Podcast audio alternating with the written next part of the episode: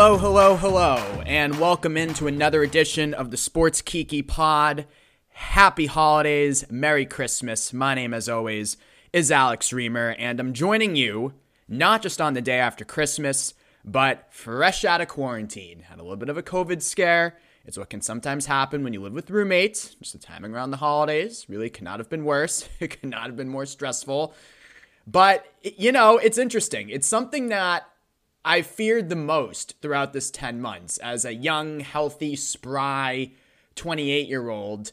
I wouldn't say that falling seriously ill from COVID was my top concern about getting the virus. I mean, of course, I don't want to be sick. Who wants to be sick? But I have faith in my body that I would be able to fight it off. I know, famous last words. But I say that because my biggest fear all along was actually the forced quarantine. It's not like I'm going to Fire Island rave parties right now, don't get me wrong, but the idea that you could be infectious, contagious, you have to stay inside, not have any contact with anybody except through FaceTime, it was really daunting. Um, but I did it, and I got through with great friends and family. Um, and for about a week, I would say the quarantine is doable, more than doable if you are fortunate enough to be comfortable as I am, live in an actual house where you have some space to move around. And that, again, is just the overriding message I have as we mercifully close the book on 2020, our last show of the year, and look ahead to hopefully a much brighter 2021 and that is if this is not the year where you didn't recognize your privilege, then you're just, it's just, it's just not going to happen for you, I guess. I mean, that is the overriding message I have after looking back at this last year, which has been very frustrating for me, as it's been very frustrating for most, if not all of us. I mean, as a freelancer, the economy crashing certainly has not helped matters. It's been very frustrating trying to find gigs. As a young gay man, I feel like I've been robbed a year of my social life and thus my evolution. And I'm fortunate to say, in the grand scheme of things, with 310,000 plus Americans dead, 8 plus million at least descending into poverty, uh, those are small complaints. But still, we made it and we all went through our frustrations and uh, you know it's it sounds trite but this is really a time just to think about wow i'm still here. I mean i could get hit by a bus tomorrow. I mean i did get in a terrible car accident on my birthday night a couple weeks ago. I don't think i shared that last week on the show. And dealing with insurance has been a pain in the ass and all of that. But uh, i need to think more like hey i'm still here. And I think that's the message we all need to take as we head into 2021 uh, at least that's what I say after a week of only seeing humans via FaceTime and uh, probably drinking a little too much wine and whiskey. But I did find a good new Mexican takeout place, so that's that's a plus. But uh, so that's my message as we wrap up 2020, head into 2021. Uh, I say this kind of crap all the time, and then I seldom fall through. I still find myself worrying about the smallest things. So maybe you all can keep me in line here on this podcast. Sports Kiki. Uh, one of my highlights of the year was starting the show. I, I, started my career, if you will, as a podcaster. I mean, I was 12 years old starting my own Red Sox podcast. So we'll say aspiring career. And I did have a podcast at WEEI, but this is really this is kind of back to square one in the sense that this is my baby. I'm booking all the guests, recording it, editing it, posting it out to you, uh, and it's it, the intimacy is still super cool. We, we don't have a massive audience. One day we will, but we have a, a very loyal audience and a nice audience. And uh, I know I've said this before, but it is amazing to me that I look at the download numbers and I see that, wow, a lot of people who I don't know are listening. And I know that because I don't know that many people really. So so it's it's just it's nice that the fruits of your labor are enjoyed. And and my goal this year with this show has just been about having good conversations. You know, we have a lot of great podcasts across the Outsports Podcast Network. And when I was approached with starting mine, when I came on last January, approaching the one year anniversary, I was thinking, you know, I have so many projects going on, and I, I just didn't want this podcast to become like, oh, another thing to do. So, I didn't want to pigeonhole myself into just one particular area. My passion always has been talking about and writing about interesting things. That's that's what I liked to do at WEEI. That's what I like to do today at Outsports and Forbes and wherever else I write. I like to write about interesting things. And that's what I wanted the show to be about interesting things, talking with interesting people. Sometimes it's sports, sometimes it isn't, but uh, hopefully you're interested at the end of the day. And in that spirit, we bring on our last guest of the year, Micah Porter. He's an outsports mainstay. He does a lot of work in Colorado and across the country with LGBTQ inclusion in athletics. So, of course, we will talk to him about that. But really having Micah on because, well, first of all, let me tell you who he is. He is a state champion, Colorado high school uh, track coach and educator. He was an incredible college athlete as well at Hillsdale College. Uh, he came out in 2013 in an Outsports profile. And it's uh, it's a great piece written by Cyd Zeigler. And Micah came out later in life. He seemingly had it all. He was married, had the great wife, the two kids, the great job, great athlete, as I mentioned, white picket fence, the postcard American life. And he was deeply depressed. He was hiding who he was. So he came out as gay, and it's been a journey and evolution for him ever since. And uh, on his birthday, a couple days ago, he wrote himself, his 17 year old self, a letter titled Love Micah on his website, micahporter.com, in which for the first time he talks about his battle with alcoholism. And I get sentimental around my birthday too. So Micah's a cool guy with a really cool and, and great story that I think we can learn a lot from. Uh, I mean, he started the high school that he was coaching and teaching at from the ground up, literally. I mean, he was right there, a founding member of the high school. And after he came out, he was kind of shunned by the administration, and yet he persevered. So, just so many lessons to learn and a good conversation with Micah Porter. Coming up on the other side, it's the Sports Kiki, episode number 46. Thank you, as always, for listening. And welcome back to the show. As mentioned, we have an Outsports mainstay on the podcast this week, our second to last show of 2020. So I think this is appropriate. We bring on Micah Porter. He's an associate principal for Warren Tech in Colorado. It's a high school, and he's a state champion track and field coach. I mentioned he's an Outsports mainstay. We're having him on, as I said in the opening, because uh, Hive Minds. I wrote myself a reflective birthday note on my birthday he did the same, writing a letter to his 17 year old self on his 48th birthday, which has just passed, and also on the fourth anniversary of his freedom from alcohol, as he describes it. Uh, the piece is titled Love Micah. It's on his website. Uh, first of all, Micah, welcome to the show. How are you, my friend? Great, Alex. Uh, good to hear your voice, and thanks for having me on. Yeah, it's good to talk to you as well outside of a Zoom, as fun as our Zooms are. Right. Uh, this is like our own little breakout room, I guess. Um, so, my first question is you're writing this very personal letter to yourself. How many times did you cry while writing it? well, it was it was certainly a process, and I'm a crier. Uh, yes. You know, everyone that knows me is well aware of that, and there were times where that you know was inspiration for the words was the emotion, but at the same time there were there were definitely moments I had to step away. Yeah. And re- reflect a little bit because you know it is a, a public proclamation of sorts, and there are still things that are very personal um, to me, and some things I I decided not to share. Others, you know, felt like it was the right time, and but it was yeah, it was a little bit of a tear jerker for for me as well. I cried many times writing mine. Uh, it was about how I would tell my younger self to calm the fuck down. I spent uh, a lot of my life driving myself crazy, and you know, I, I've fantasized about writing something like that for a while. And I started my Substack, mm-hmm. and I figured here's a great opportunity. Um, was it the same for you? How long were you thinking about putting something like this out there?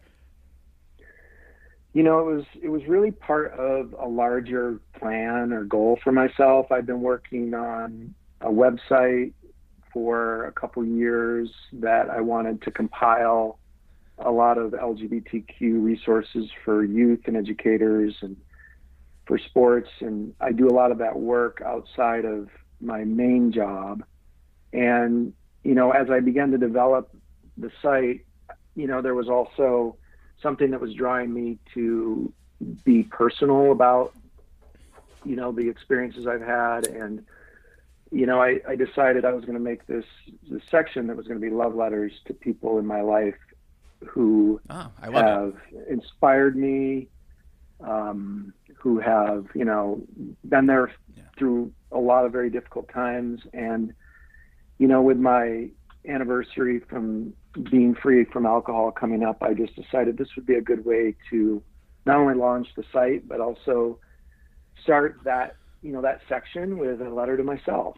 And um, it's taken a long time to to learn to love myself the way that I do now, and it just seemed like the fitting time. So yeah. it was a process for sure. Yeah, and so let's tell your story. So I said you're an Outsports mainstay. That is true. Uh, Cyd wrote your coming out story in 2014, and just for some background, I mean, you were really living the kind of uh, American postcard dream. You were a great college athlete, an educator, championship championship winning track and field coach. You have a wife, you have two kids. Um, but you were gay, and you finally came out to your family in 2009. Just what prompted you to do it, and just take us back a little bit to that time in your life. Sure. Yeah, it was. You know, I was really at a breaking point um, in a number of ways. You know, I think through the early time, through early period of my life, being younger, I was able to to sort of, as we all were, that that struggled with our sexual identity and orientation. I was able to mask it, you know, through sports and through just friends and, you know, kind of living, you know, that heteronormative life. And then it just, you know, it got to a point where I was finding myself sort of deeper and deeper and deeper into a lie mm. and it was just it was just eating at my soul. Um, alcohol was a big part of that, and you know the guilt that I felt as a father and as a husband. You know there there were some pretty dark times where I just wanted it all just go away and you know really came to a reckoning where i you know I, I, had very very few choices one was just to continue with the charade the other was to uh, you know tackle this head on and try to to live a life of authenticity and happiness and and um, that's that's the path I chose. So yeah, it's, it's a better been, path. It's been a process, but yeah, much better, much better. Certainly, I, will be really honest. Didn't feel like it at the time, hmm. um, but it does now. And, yeah, um, yeah. Yeah, and you know, I was really so I was rereading your coming out story that you did with Cyd six years ago, 2014, and you know you're coaching track at a conservative high school in Colorado. And what struck me was really this contrast that we see all the time. So the administration tells you, okay, but you know, avoid going into the locker room because we don't want potential for lawsuits, and they make and you change in the mm-hmm. bathroom, and generally you feel like a second class citizen. But then in your day to day, your colleagues who know are supportive you then do come out to your mm-hmm. team against the administration's advice. They're supportive as well. Uh, and I just think that really embodies it shows that a lot of the fear around coming out in sports, coming out in work, eh, from our anecdotal stories, I mean, admittedly, there are, but I mean, the stories we tell, that's just such a true theme that uh, people mm-hmm. are much more supportive than than they think they will be. Yeah, I think a lot of the, you know, as you as you said, the fear is is comes from within. And you know there certainly were some there were some haters and there I lost yeah. some friends but you know that comes with anything. But you know for the most part it was it was a you know an overwhelmingly supportive culture that I I landed in. And you know the the LGBTQ out sports family just welcomed me with open arms, and that that made a huge difference as well. But and you know those experiences that you mentioned, you know, not being able to go in the locker room, or I got you know a little bit of hate mail and anonymous comments on stuff, but you know that that helped drive some of the advocacy work that I love doing now. I mean, it gave me you know some experience and perspective that yeah. that really you know, identified what what still needed to be done, and there's there's work that needs to be done. How could you? Uh, why did you stay at this school where you were again not even allowed to be in the locker room with your team? It must have been really hard.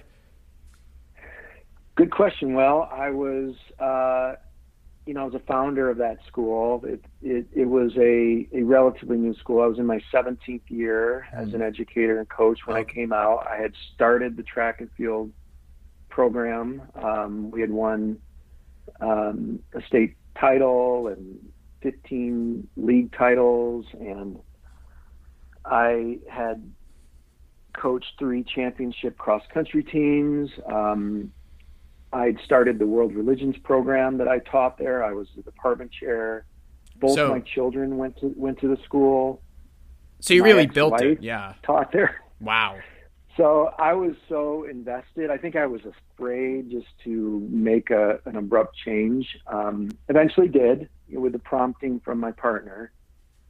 You know, and but it, it, at the time, it just didn't feel right to to pack up and go. I, I needed to be a model for the kids that were there that I did hear from that appreciated me coming out. I needed to be there for my athletes who I had committed to coaching through, you know, that season or the next.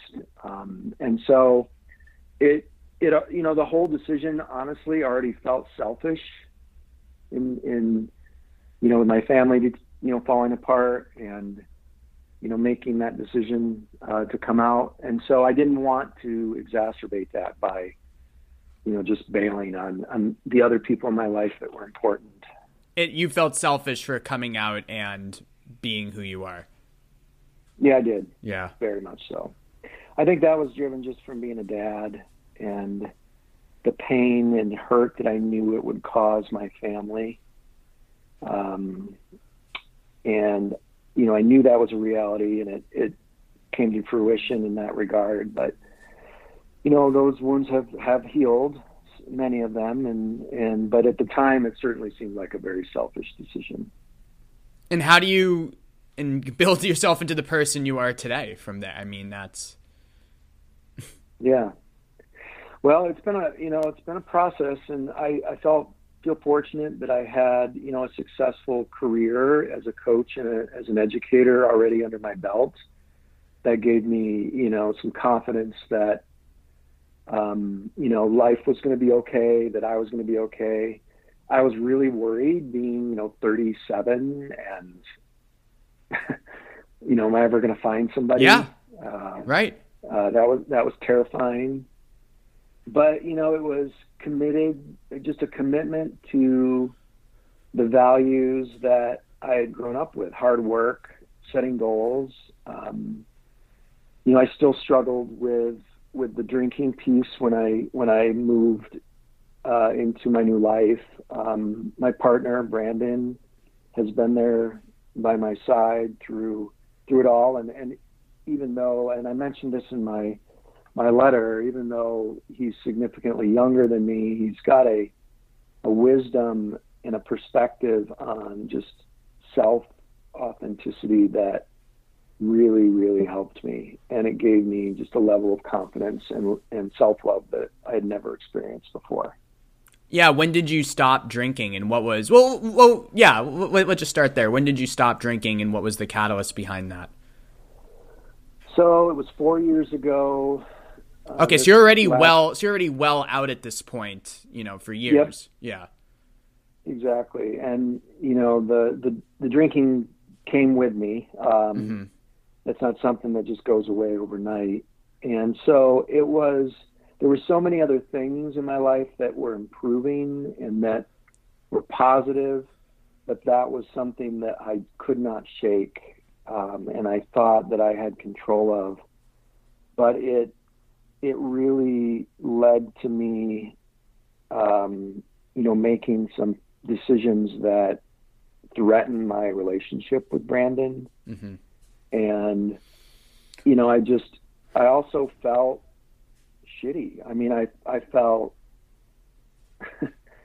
I felt horrible physically and, you know, I wasn't getting any younger and I could just, you know, athletes I think are very in tune with their body you know, we know when, you know, when we should push ourselves and when we should rest. And, you know, I, my body just, I could tell was, was dying, um, of sorts. And so came to a kind of a reckoning. Um, and Brandon was was there, you know, with me, and he took me to my first meeting, and um, I haven't I haven't had a drink since, and it's just been it's it's been a like a, almost like a, a rebirth of sorts for for me, physically and emotionally. Well, congratulations, um, and congratulations on talking about this publicly. Was, was this the first time you talked about your your battle with alcoholism publicly in this essay? It is. Yeah. You know, I've mentioned it sort of just tangentially in in some you know social media stuff. Because I noticed it wasn't part of, your coming out story you did with us. Yeah, well, I I mean, I don't think anybody knew Alex that I was an alcoholic other than me, hmm. and I even denied it. I mean, I drank. You know, I never I never went to work drunk, but I drank heavily after work. Um, I was I was a functioning alcoholic, and you know it it was something that it was another level of denial that I needed to fix. And um, you know I, you know it's a, it's a life struggle and it will be. I've, I've accepted that but um, it certainly is one that I'm glad at least for now is in the rearview mirror Something that I'm always interested about is like I came out when I was 20 years old, so I've had plenty of time to have fun in my 20s, but still at 28, I feel like I am still making up for lost time and losing like a year due to COVID certainly isn't helping matters.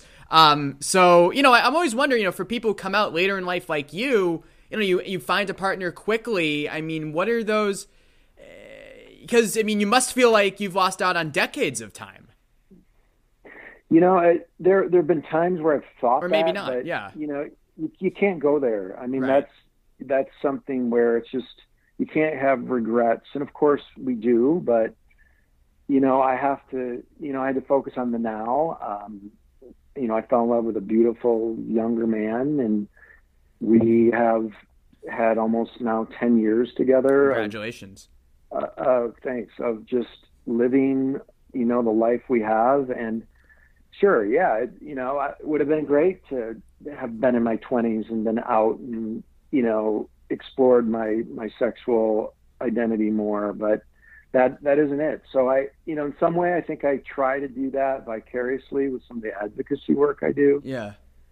You know, by helping younger people and and you know giving them resources and, and support. So, but you know, there's certainly a piece of that. You know, we're not neither of us are really into the scene, so you know we don't we don't go out and, and you know do a lot of the stuff that that members of our community do. It's just you know we enjoy our time together and um, you know love you know love being a, a partner partnership uh, in the way that we can. So yeah, no, it, it, it's great, and I think you know part of the age thing. You know, so I'm 28, and one of my best friends is 42. The other another one is 39, and I feel like you know because we're all gay and we're all kind of on this journey together. I feel like age in the gay community is not like I don't know I don't have many tw- I don't know many 28 year old kids I went to high school with who are going out yeah. on Saturday night with 42 year olds as like their best friends but I but and that's very common though in the gay community and I think I know it's interesting that I think that age is more really more than just really just a number in the gay community more than I think the straight straight community. I don't know. That's just my observation. Yeah no I, I agree. I think you know it really boils down to and this is something that Brandon kind of his his background is sort of you know what's your lifestyle like? What yeah. what are your goals? And, and our you know our lifestyles match you know? We like the same things. We we enjoy the same experiences we everything from food to movies to travel and so the age piece sure you know there have been times where people looked at us or you know are you brandon's dad oh, no. which you know it's kind of funny but you know that it's more about the those common enjoyments that you have than the years between you. Now, I'll be honest. I mean, I really try to take care of myself yeah. because I want to be a fun, energetic, healthy partner, um, and I want to look good for him and myself. So, you know, that's been a huge motivation um, in terms of of being in a relationship with a younger man, but yeah, it doesn't seem like it's that big of a of an issue um, in in the gay community for sure. And and look good for the quarantine zooms. Forgot that as well. Um, yes. So I wanted to also ask about, uh, and you've mentioned this, your work with LGBTQ inclusion in sports. Uh, you mm-hmm. talked a little bit about it, but what do you do, and why did you decide to get involved? So, you know, I've, I've been involved with a couple organizations, um, primarily through You Can Play. I was connected from Cyd and Outsports through them when I came out earlier, and they're two of the founders are here in Denver. So that you know that was a a really healthy connection for me to to start getting involved, and you know I really found that my you know my background in education, I had a number of years there as well as in coaching. It it was it allowed me to take some of those deep experiences I had and apply them to something that could really change, you know, the life of, of young people. And so, you know, my, you know, my advocacy is really through youth. So I have lots of coaches, both here in Colorado and across the country that reach out that have challenges with, you know, young people on their team and they need help. What do I do? And so, you know, through the years, I've just compiled some, you know, resources and just try to be a conduit for people. I'm not a counselor, I'm not a psychologist or anything like that, but, you know, I think my own experience as a coach and a teacher, um, and you know, being a part of the the LGBTQ community has afforded me, you know, a voice that that people are are uh, welcoming. Um, I'm also not really you know, I've been told this a few times by coaches and ads that I don't come across as like a um, like an external I don't want to say threat, but you know that I'm I'm not going to come in and try to change yeah. their program, right? Or you know I'm I'm there just to be a resource, talk to the kid, talk to the AD, talk to the mm-hmm. coach. You know, here's here's why that language matters. Here's how you can change your policies um, here's how you can communicate with parents on the team. Um, this needs to be included in your, you know, beginning of the year presentation to all coaches about inclusion. And so, giving them real sort of, I guess, accessible and tangible ways to just make things better. And so it's just, you know, it's just been a process of, you know, getting building relationships with GLSEN and and GLAAD and you can play and you know a number of different organizations, Trevor Project. Um, yeah. So yeah, it's been been a it's been a fun part of the work. Yeah, and, and, and what do you find the attitude is with high school kids and LGBTQ acceptance now, from your experiences? Yeah, most most of the time they're it, it's never a kid problem. Hmm. Um, there's a little bit, you know, in some of the some of the sports that might you know, have a tendency to be a little bit more um, heteronormative, like football or something like that. You might get some bullying situations or language that a coach is using on the sidelines um, that that you know a kid is bothered by. But you know, from a young person to a young person, there's very little of that. It, it's really an adult problem. Um, coaches and parents and fans that that say things, and a lot of it's, you know, casual homophobia or homophobic language. Um, you know, I had a coach this fall that, you know, was using the term queen hmm. over and over and over again to describe poor play by like, some of his players. Like you're playing like a and queen? Exactly. Not Yas Queen, but like you're playing queen. like a queen. exactly. And you know, I had a kid reach out to me and say, I don't know what to do about this. It's really bothering me. I'm not gay, but it just seems wrong. It seemed, you know, so I, I had a relationship with, with one of the other coaches at that school. I reached out. It put me in contact with the AD. And eventually I had a conversation with the coach and he felt horrible. Like he didn't, it didn't even register in his mind that this was having the, the impact that it was having.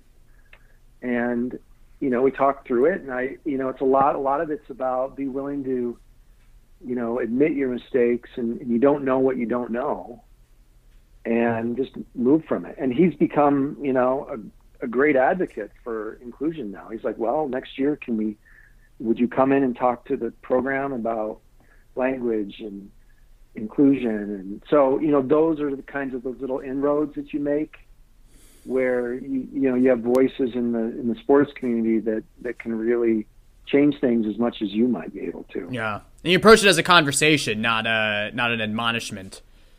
Right. You can't. I mean, you know, you can't do that. It's got to be, you know, it's got to be one that's that's welcoming and done with, uh, you know, a little bit of uh, strategy for sure.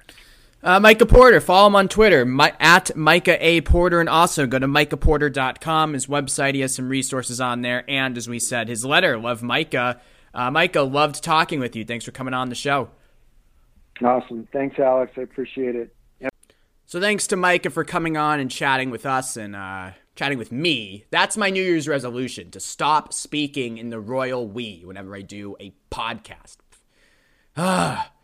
Thanks to Mike for coming on. I hope you enjoyed listening to our conversation. I hope you all have a great, happy, and healthy, healthy new year. And we'll reconvene next weekend to look ahead to 2021. Maybe my, these dulcet tones will be the, the first sounds you hear in your earbuds as you uh, get ready for the new year. Here's hoping. So enjoy the rest of the holidays, and we'll talk to you next week.